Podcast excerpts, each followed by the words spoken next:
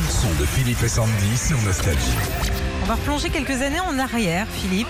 Il y a 20 ans, en 2002, euh, Johnny Hallyday demande à son fils David de lui écrire des nouvelles chansons.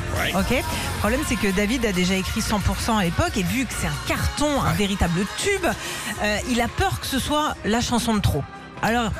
Il, il avait euh, déjà gratté quelques, quelques chansons comme ça, mais finalement, il met les partitions, les paroles de côté. Ok, tu me suis?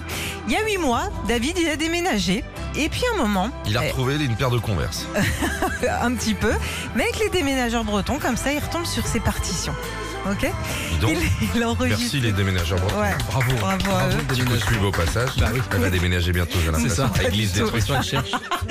Alors, il a enregistré l'une de ses chansons et il vient de sortir Le plus heureux des hommes.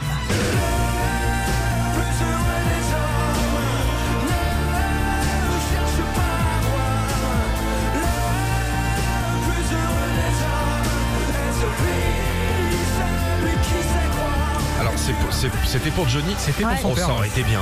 Ah ouais.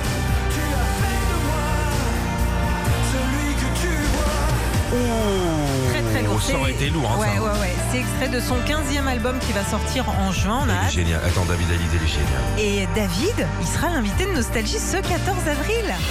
Retrouvez Philippe et Sandy, 6h-9h sur Nostalgie.